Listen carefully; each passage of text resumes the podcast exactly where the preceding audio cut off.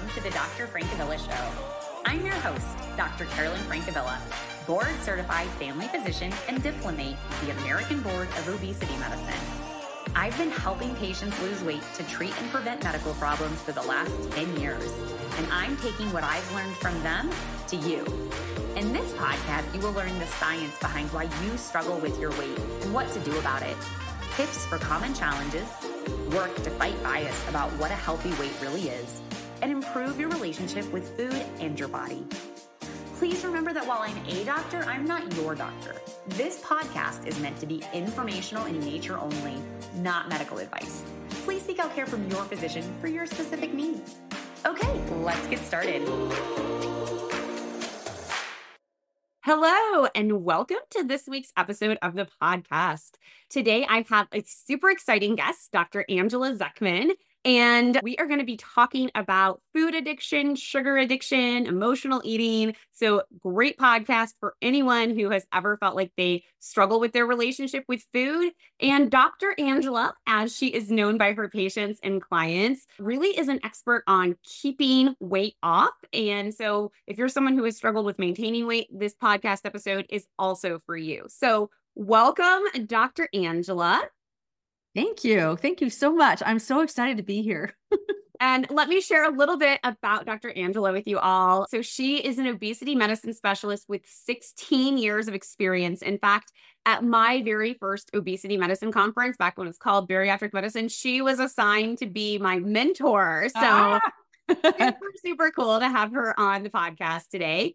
She has a clinic in Olympia, Washington, as well as an online program called the Empowered Weight Loss. She has helped thousands of patients and their families with her unique and compassionate approach to weight loss.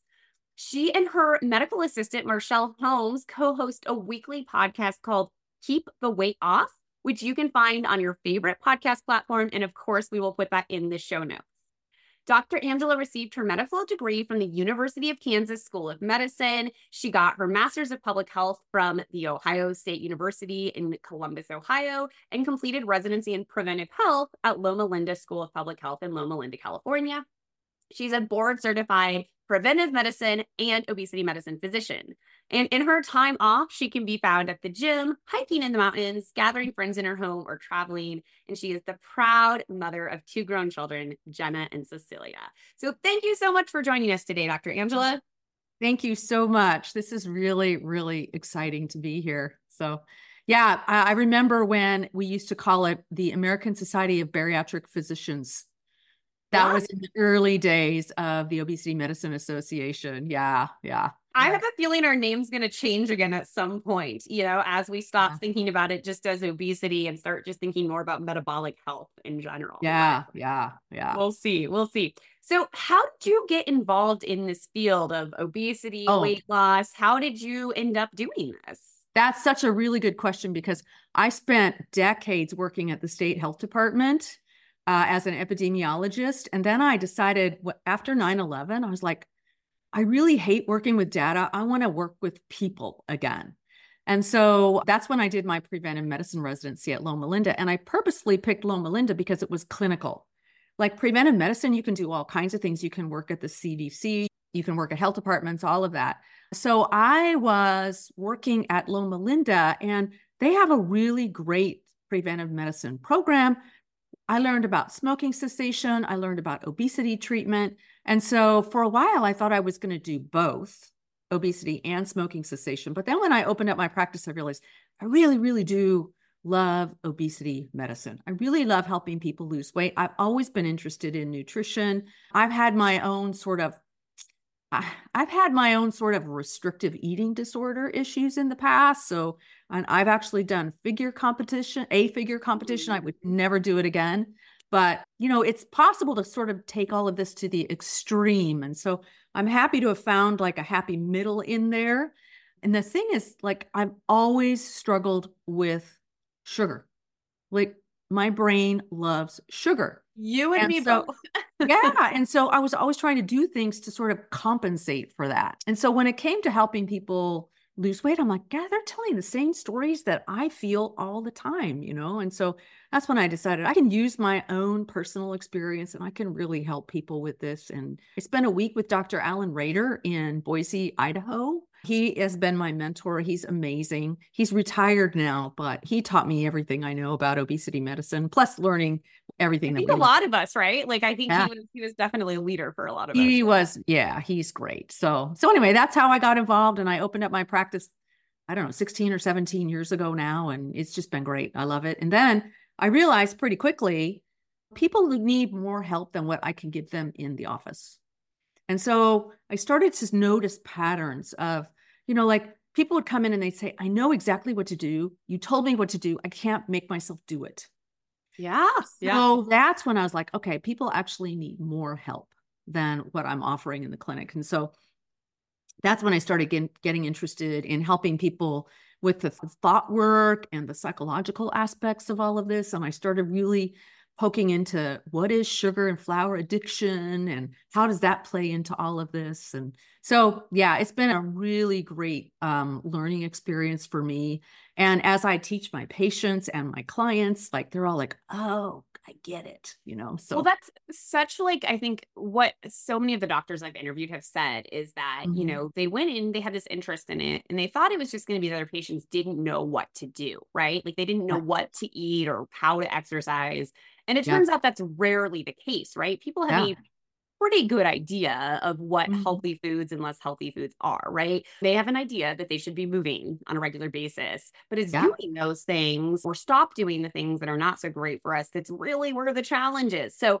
yeah. what are some of the key things people really need to know or do to keep weight off long term? Yeah, that's a, such a great question. And that's like the question of the decade, right? So, it's like, what do you do to keep weight off long term? I think one of the most important things that people need to understand is number one, obesity is a disease, it's not a character flaw, right? Yes. And so we say this ad nauseum obesity is a disease, obesity is a disease, but people, they don't really understand that. I mean, I can say that over and over again. I've had people tell me, I've heard you say that for years, and now I finally actually get it. Like it's a disease of the biochemistry of the body. And what causes this disease, in my opinion, and from what I know of the science, what causes this disease is processed food. Totally. And it's how the body responds to the artificial foods that we're all eating. So, hardly any of us eat much natural food anymore. We eat foods that have been uh, made in factories, right? And so they've stripped all of the fiber out of it. They have concentrated it. I mean, the food industry is really good at making food what's called, they say it hits your bliss point. Have you heard that term? I don't know, but I have heard bliss that term. Point? Yeah. Um, yeah. So the bliss point is like the the maximum amount of pleasure that you can receive where it's not too little and it's not too much. It's just right to get you to eat more and more and more of it. Right. And so what the reason why it's so hard to keep weight off is because we have a society and a food industry that is constantly triggering us to eat and eat and eat and eat more. And if you just watch an hour of TV, like how many commercials do you see for food right, totally. or alcohol? And so, you know, it's interesting because I interviewed Dr. Ashley Gearhardt on my podcast once. So, Dr. Ashley Gearhardt is an expert in food addiction and she's fascinating. She's like 40 some years old. She's young. She's already published over 500 peer reviewed journal articles. And she told me she developed what's called the Yale Food Addiction Scale. Oh, yeah. Have you heard of that? that. She's the yes. one who developed it. So, the Yale Food Addiction Scale. So, Dr. Gearhardt was in her first year of grad school in psychology at Yale University. And she told me she was doing evaluations, getting people ready to go into bariatric surgery. She was also working with people who were struggling with alcohol and nicotine and drug addiction. And she's like, you know, um, she started seeing parallels emerging between the way people who were struggling with obesity talked about food and the way people struggling with alcohol and nicotine and drug addiction talked about their respective drugs. And so and I'm gonna I got the transcript from the podcast because I wanted I want to read you her exact Ooh, words. I love it. It was fascinating. So she said, I was like, how far does this go? Right? Like, is this truly an addiction? Because that changes so much of the dominant narrative that I feel like I was hearing in society that I think is so pretty dominant today, which is that it's just willpower and it's just calories in and calories out. It's not about the food, it's just about your ability to resist. And instead of thinking there's these trillion dollar industries that are designing these foods to induce moreishness, that was the word she used, moreishness, where you want more and more and more and more and hit your bliss point and have maximum craveability. I mean, those are all synonyms for addiction. So when I said, hey, I really want to chase this down, both Will and Kelly, those are her mentors, were so incredibly supportive of me. And in my first year of grad school, I really pivoted to that. And I will be grateful to them forever and ever. They were amazing and continue to be amazing. So now this is me talking, and that was all a quote from her and how she got started. So she developed the YFAS or Yale Food Addiction Scale or YFAS, where she took all the criteria that are used to diagnose drug and alcohol addiction and applied them to food. Okay. And this scale has been used all over the world now, and it's been validated in hundreds of studies. So, Carolyn, guess what percentage of the US population meets criteria for addiction to processed foods? Ooh, that's tough. I'm going to go with like 60%. 60%? 60%. That's, that's what I would think. When it comes to actual addiction to Okay. processed food, it's 14%. 14, like addiction. Like, yes. Okay. That, yeah. Actual addiction. Yeah. So it's the same as the propensity for alcohol and nicotine addiction, right? Interesting. And- there's so much overlap. I bet you see that in your patients, right? I see Yeah. people who formerly had an alcohol addiction and they got Mhm. sober, but now like sugar is like their drug, Mhm. right? So yeah. Yeah. Now, here's the scary part. They've done this Yale Food Addiction Scale in children. What do you suppose? What percentage of children do you think meet addiction criteria for processed food? Gosh, my guess is it's going to be higher right now. So we'll go with like 25% if 14% of adults have the addiction. I'm going to say It's like 12% 25%. of Oh, children. only 12% of kids. Oh. Okay. 12% of children meet addiction criteria for food addiction. And it's interesting, you know, because we don't let alcohol and tobacco marketers market to children, right? We don't let children less than 18 and in some states 21 buy alcohol and nicotine products. And yet, here we are, we're allowing food marketers to market addictive substances consistently, always, right? And they're putting the addictive substances in children's foods. And children, 65% of their calories come from highly processed addictive foods. Yeah. That's enough to scare the crap out of you. Yeah. you understand what's going on, like that should scare all of us, right? So think about the types of foods that we're talking about. Like natural food produces a sense of satiety, like steak and asparagus, for example. Like you just can only eat so much of it and you're done. Yeah, for Right? almost everyone, right? You get really full. Yeah. Even like I have some blackberries in my fridge right now. And there's only so many, even if they're like the most ripe, delicious blackberries in the world. Mhm. Like at a certain point, you're like, eh, like I'm full. Like I'm done. Right. I'm done. and you take water. chocolate chip cookies and you know, I might eat myself sick on those. Exactly. Exactly. So it's the moreishness, it's the desire for more. Think about water. You know, you drink a glass of water and you get sated. You're done. Right. But what about a margarita?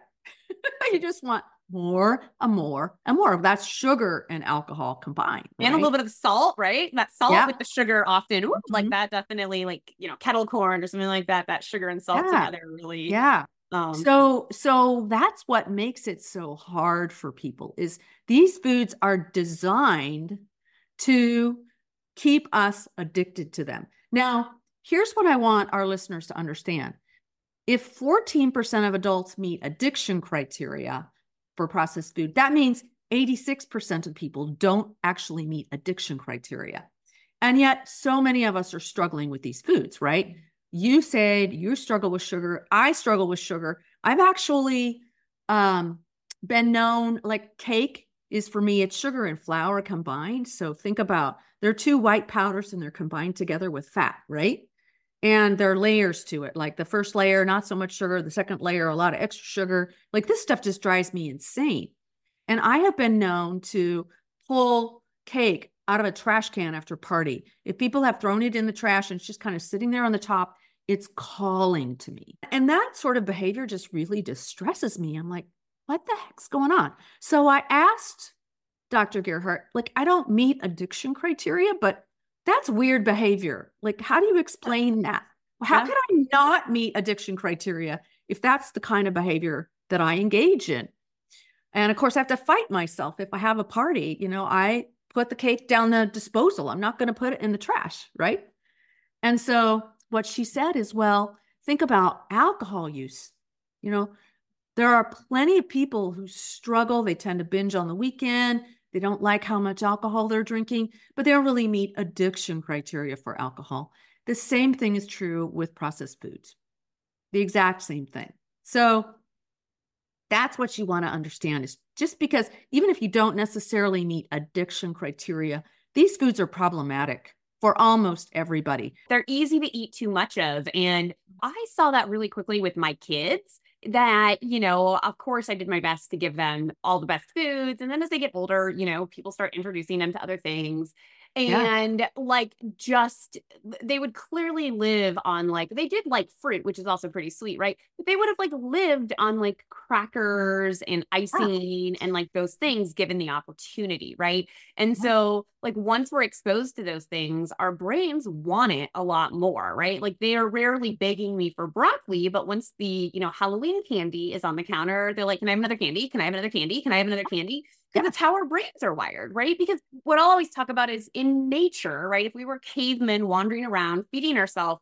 sugar is rare. Like yep. you might find a honeycomb, have to fight off, you know, some bees to get the honey. You might find some ripe berries occasionally one yep. time a year, but sugar was rare and it is a great fuel source, right? It is an right. immediate fuel source. If you are trying to, you know, store fat for an upcoming famine, like you want to eat sugar so you can store fat, right? But we don't yeah. live in that world anymore. We live in a world where we can get as much sugar and most of it's very, very cheap. And so our body has not caught up with the fact that sugar is no longer rare.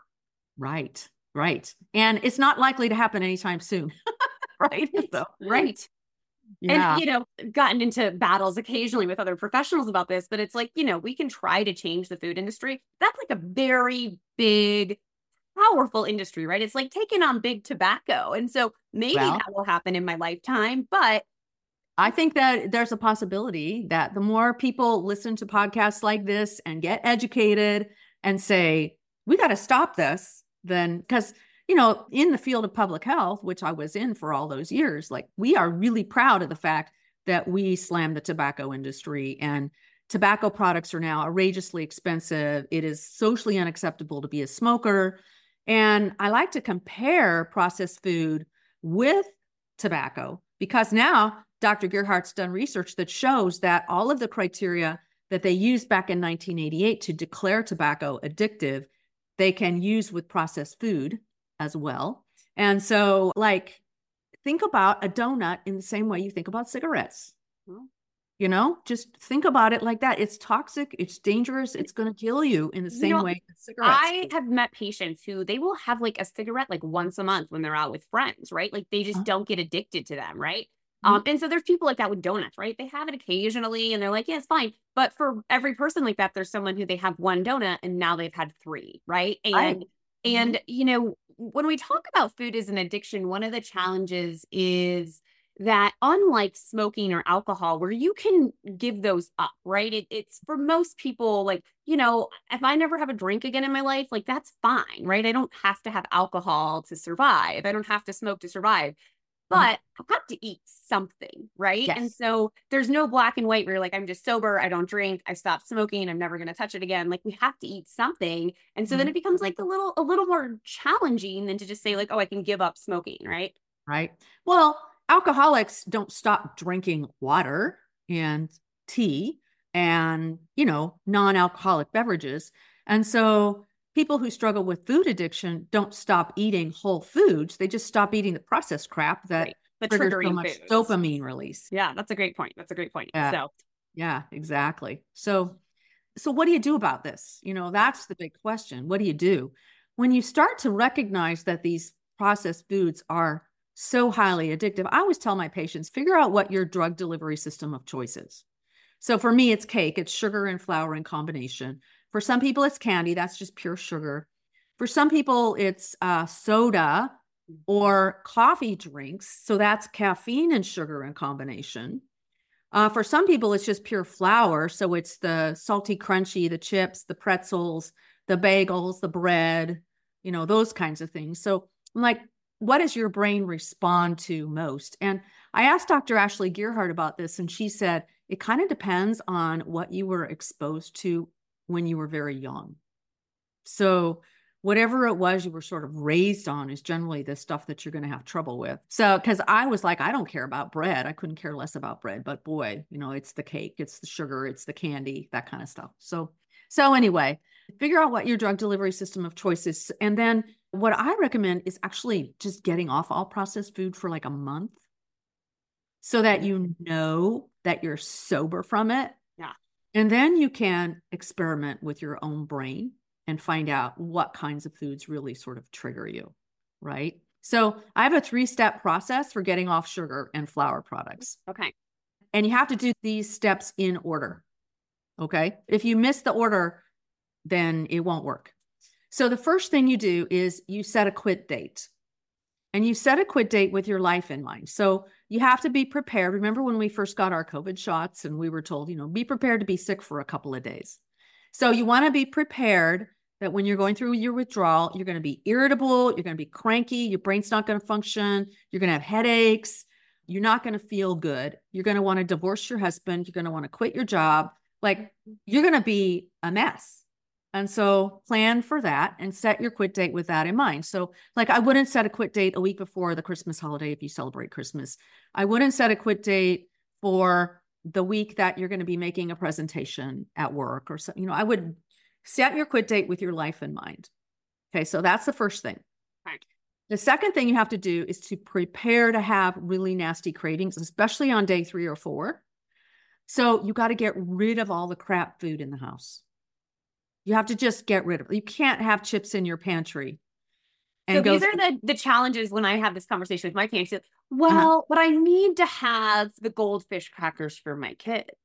But I need to have the Rice Krispie treats for my like I need to have the soda for my husband, right? Like the they go through this, well, this has to still be in the house. So how do you navigate that with patients when they're like, yeah, but I this has to be in the house for this other person? Yeah. Well, when it comes to our children, I ask my patients, well, now that you understand how addictive this stuff is, do you really want to be feeding goldfish crackers to your kids? Like, this is the food industry purposely priming your children to want their stuff. And what about the breakfast cereals and all of that? I want you to really seriously think about how you're feeding your children. Now, if you've got teenagers, older teenagers, and other adults in the house with you, then you want to explain to them hey, I just discovered that these processed foods are just as addictive as nicotine, and we really shouldn't be eating them I'm not going to tell you to stop, but what I am going to ask is that you have a special place where this stuff is and it's not left out on the counter, right? Or I would appreciate it if you want to go get a box of donuts, if you just keep them in your car and eat them away from home, that kind of thing, you know? So you're not telling other people how to live their lives. You're just saying, here's what I'm going to do, and here's how you can help me. And again, kind of going back to alcohol, right? Like if you are trying to quit alcohol because it's not good for your health and you struggle with regulating alcohol intake, you're probably going to let the people closest to you know, like, hey, I got to stop drinking. It has caused me problems. Like, can you support me in that? Right. Like, exactly. you do you. Because a lot of people can socially drink. Plenty of people have a glass of wine, you know, once a week and they're fine with that.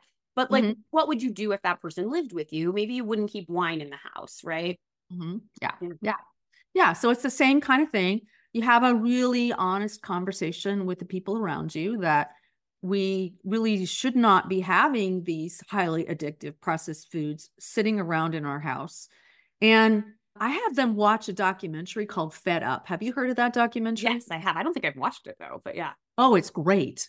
Had any child who is seven years or old or older can actually sit through because it's it's geared for children. So if the entire family sits down together and watches that, kids will oftentimes go to the pantry and just start throwing stuff out. Like they are, they get it. They get it. And so that's a really good way to help get the, the family on board as well, is to have everybody in the family watch that documentary. So, step two, get rid of all the stuff. Step three is to plan all your food through your withdrawal. So, I recommend that you plan five days of meals. And I actually have a sugar detox menu that I have a download for if people are interested in because it's got it's got really good protein intake. It's all unprocessed foods, proteins, healthy fats, none of this crappy food, you know, no protein shakes or and I'm not necessarily saying protein shakes are bad, but I'm just you want to stay away from artificially flavored things, Especially right? in that detox, right? Like they're re-regulated. Exactly, exactly. So when people come in and they say, "Well, you know, I tried to do the sugar detox, but I wasn't successful with it," I ask them, did you do the steps in order? Because if you've still got stuff sitting around your house, or if you planned your detox for a period of time where you need to be on, and suddenly you're cranky and you know sugar's going to help you feel better, like there's always, you got to go through the steps in order. Did you plan all your meals ahead of time? Did you figure it out ahead of time? The planning is the key. It really and, is. You know, you probably know this data, but I remember when we learned about smoking cessation, quitting smoking, I believe what I learned was that it took the average person nine attempts. That's the mm-hmm. average before yep. they finally quit cigarettes for good. And so that, of course, we know people who like quit the first time, but like, of course, and we say the same thing for cigarettes, right? Like, set yourself up for success, like, you know, pick a quit date. But like, I think it's also important to recognize like you may not be successful the first time. And then like you have to learn from that, right? Well, what, well, I, chose a bad time. I chose the time because I was going on a trip and I wanted to lose weight for a trip, but it actually really wasn't the best time to try to quit processed food, right? Or, yeah. you know, yeah. or X, Y, or Z happened. I thought it was a good time, but then my kid broke his leg and like it ended up being a stressful week and I was at the hospital and like, you know, so like yeah. give yourself grace too, right? If it wasn't the right time, okay, let's try again. Well, and not only that, but you can have months of sugar and flour sobriety and life will throw you a curveball like that. And, or you get sick and you take cough medication that has sugar in it and that gets you started all over again. Like there are all kinds of reasons why. And why we can get back into this stuff. And so, so do you personally like you don't eat sugar at all at this point, or do you like you do it? oh, I wouldn't say that. No, like yeah, I'm very deliberate about. Deliberate. Like every year on my birthday, I have to have a talk with myself, and I have to ask myself, okay, I know that if I have a piece of cake, I'm going to have three or four days worth of cravings afterwards. Am I willing to go through that? Usually the answer is yes because I do like to have cake on my birthday. Yeah. Right. And especially if it's like a milestone birthday or something like that. But that's always the question that I'm asking. Like, I've figured out what kinds of foods don't give me a problem and what kinds of foods do give me a problem. And I can be very, I'm very, very deliberate about it. I like to use the word intentional a lot, right? Like, it's yeah. like, you're like, okay, like it's my birthday. This is an appropriate, normal time to eat cake and I mm-hmm. need to set myself up for success. Like maybe I can't keep any of the cake in my house because exactly. I will eat all the leftovers, you know, and I don't want to eat all the leftovers. Yeah. Yeah. Yeah. But, and, and, you know, if you know how your brain responds, like we did a podcast episode one time, my medical assistant, Marshall, and I do podcasts. And she came into me one time and she said, I, we need to do another podcast on emotional eating. And I said, what's going on? And she said, I actually went to Albertsons this morning, which is our local grocery store, and I got a big piece of chocolate cake. And it's sitting up front behind my desk, and I'm eating it. And I want to stop. You got to help me. And I'm like, well, can I go get that cake? Can I can I take it? And she said, Yeah, please do. That's why I told you. So I went up and I'm like, what am I going to do with this cake? This is a big piece. This is triggering for me. Right. And I thought, well, if I put it in the trash, you know what's going to happen is after everybody leaves, I'll go get it out of the trash. So, and usually I'll put it down the disposal, but I didn't have a disposal in my office. So I actually put it down the toilet. Wow. Okay. You're committed. You, If you ever wanna see- really treat sugar like an addiction. You're like, we're flushing it. We're flushing the sugar. I, I, and if you ever want to see anything disgusting, it is chocolate cake in a toilet bowl. It was gross. And I had Marshall come back I said, You got to see what this looks like in the toilet bowl. You'll never want to touch it again. so, and it turned out that what Marshall was dealing with was grief.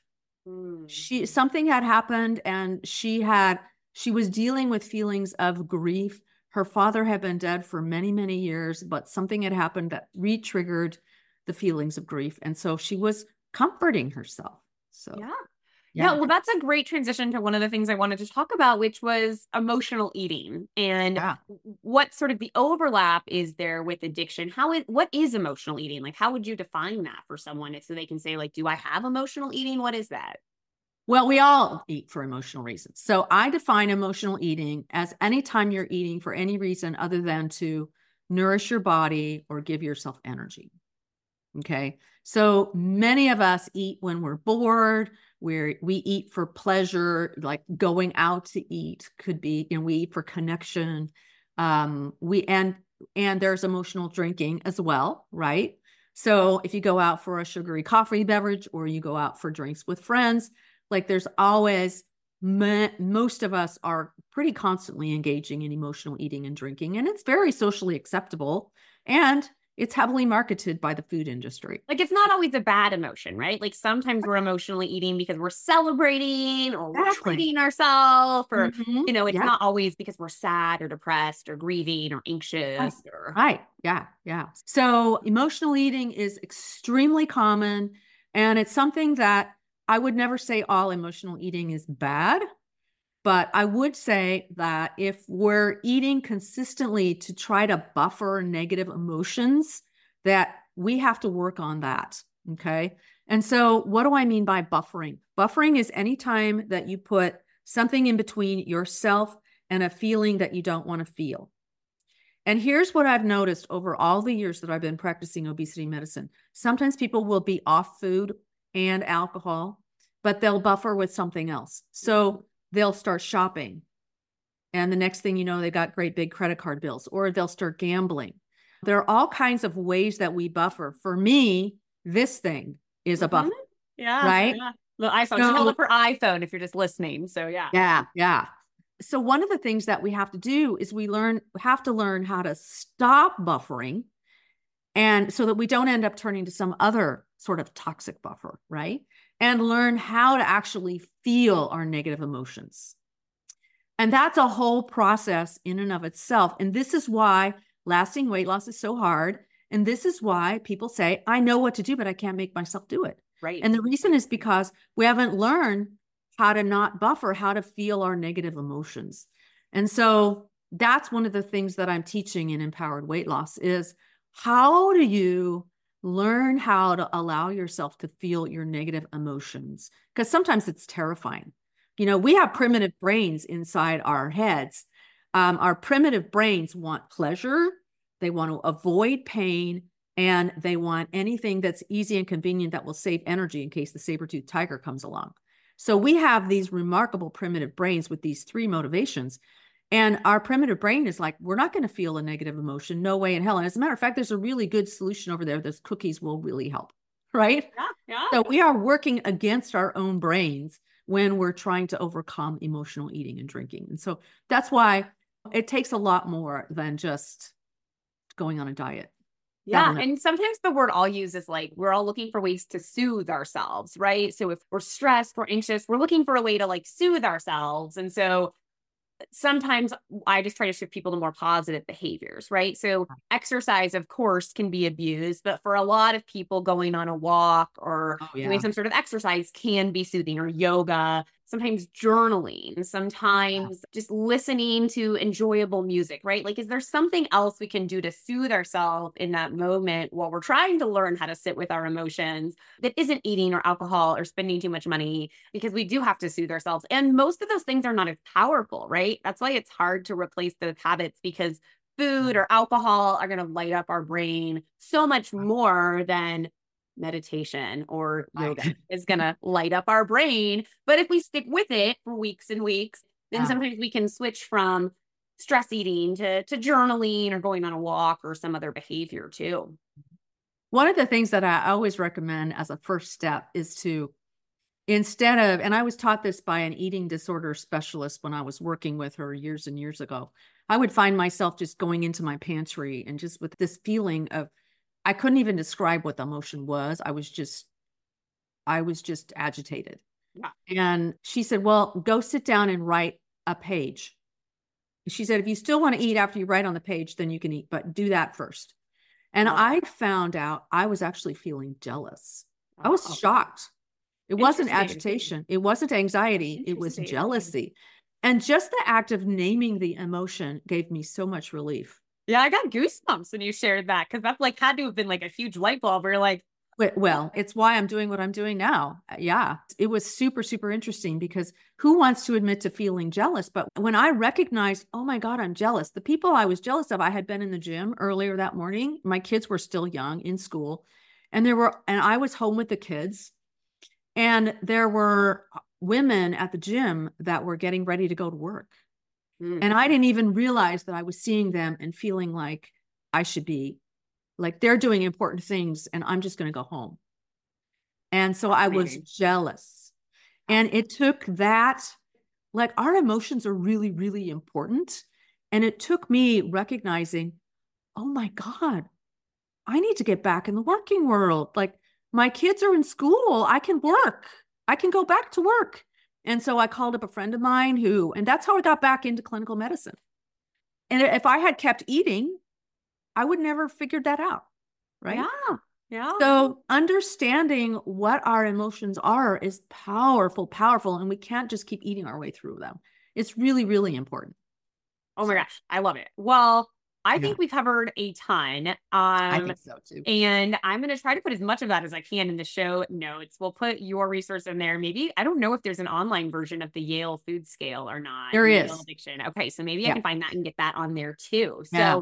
I think that that would be, you know, if you have fi- tried to figure out why you're struggling so much, that may be a great tool. Okay. I'm sorry. I had you have to ask you one more question. Of course.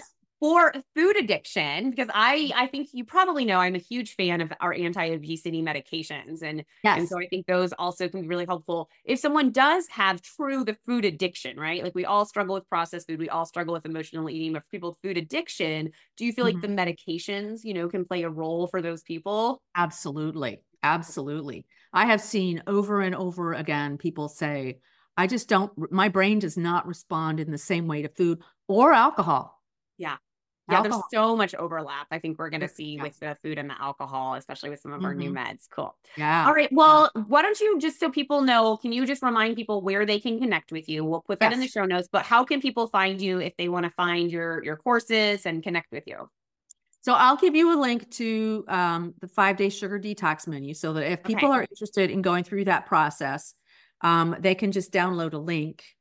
Um, I have a Facebook group that's totally free. It's called Sugar and Flour Busters Society.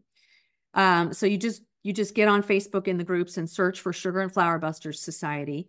Um, and there are people in there from all over the country. So it's just it's not just my patients, right? So there are people all over the country. And then the other thing to do is to start listening to the Keep the Weight Off podcast. I love So it. yeah, yeah, it's a Okay, it's a so we'll put the links, make sure we get all those in there. Mhm. And I think until next week, take care. all right. Thank you so much. It's- it's been a pleasure being here. Bye. Bye bye. Thank you for listening to the Dr. Francavilla Show, where we learn about all things related to weight and health. If you love this podcast, make sure to leave those five star reviews and share this podcast with a friend or loved one. If you have a topic about weight and health you want me to tackle, head over to the website, thedrfrancavillashow.com to submit your question. And make sure to subscribe to the podcast so you don't miss next week's episode. Take care.